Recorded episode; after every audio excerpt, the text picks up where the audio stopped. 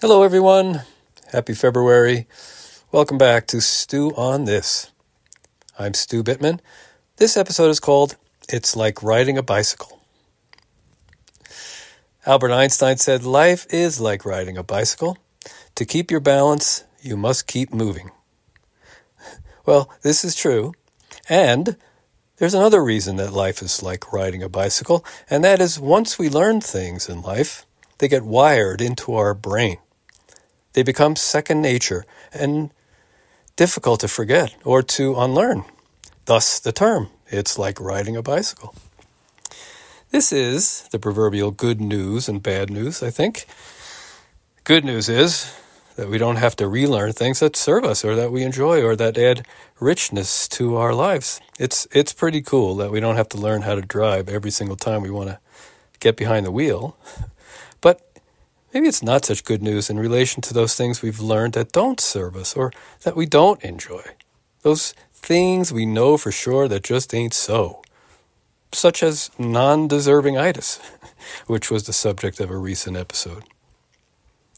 This makes me think of Hillary and me. After 48 years together, we still have a few buttons that push us out of our hearts big time. For instance, at some point, I apparently learned that when Hillary disapproves of something I said or did, that means she doesn't love me and is attacking me somehow. And in those moments, I can easily forget all my loving intentions, and being a jerk becomes as easy as riding a bicycle. I think we all have beliefs and patterns of thinking and habits that don't serve us, and, and we might say about them, well, that's just the way I am. Well, the first bit of good news about the bad news I mentioned is that it's not just the way we am, it's just the way we're currently wired. And the second bit of good news is our wiring can change. In fact, it turns out that we can even unlearn and forget how to ride a bike. I don't know if you saw it, but years ago I saw a YouTube video. This engineer worked for a manufacturing company, I believe, and the welders in this company like to play tricks on the engineers, and so they built a special bicycle. When you turn the handlebars of this bicycle one way, the wheel went the other way. and he nor anyone else could ride this bicycle. He took it on speaking gigs, and he offered $200 for anyone who could ride it 10 feet across the stage, and nobody could do it. So he took it on as a personal challenge. He practiced five minutes a day in his driveway, and after eight months, eight months, one day he could suddenly ride this bicycle when the day before he couldn't. By the way, his 11 year old son it took two weeks for him to learn how to ride this bicycle. But the most interesting part for me is then he discovered that he couldn't ride a regular bike. he tried for 20 minutes before he could his brain clicked back into gear. So it wasn't like he could do both. It wasn't like his brain could hold both. He could only do one or the other. Well, I thought this video was incredibly interesting and it offers for me at least 3 lessons. Number one, we don't see things as they are, we see things as we are.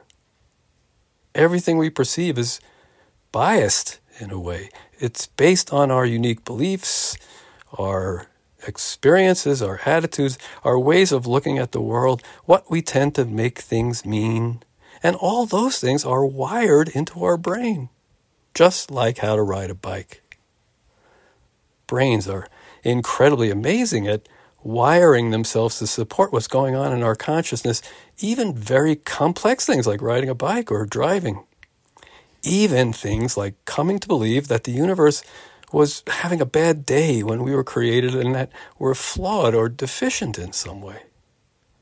And these become very difficult to change and very awkward and uncomfortable when we try something different just like if we decided to start putting the other pant leg on first.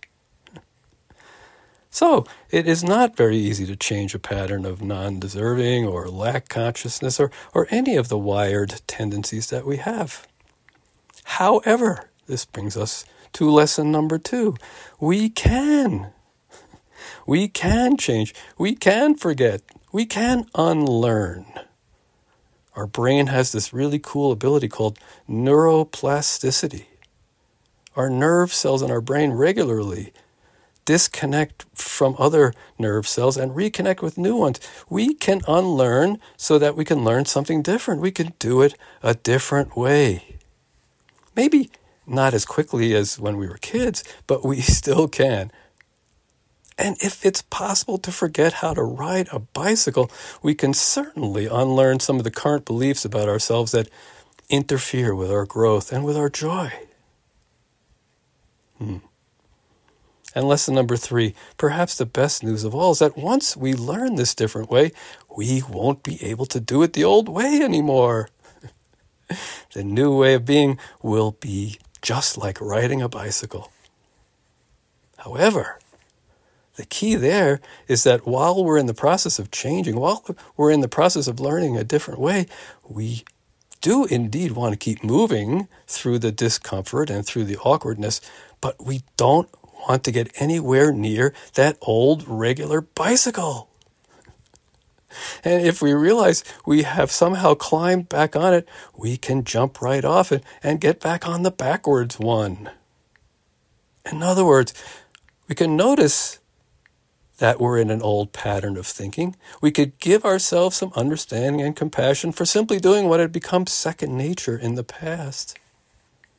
And then promptly say or do something different. Folks, this is not only very hopeful news, it's a great strategy for moving toward any intention we've been holding for ourselves, maybe especially the ones we've been holding for a while. In the last couple of episodes, excuse me, I've been talking about directing our attention. Last week I talked about holding an intention to pay more attention to the in than to the tension. More attention to our heart than our head. More attention to creating than reacting. More attention to the oasis than the desert.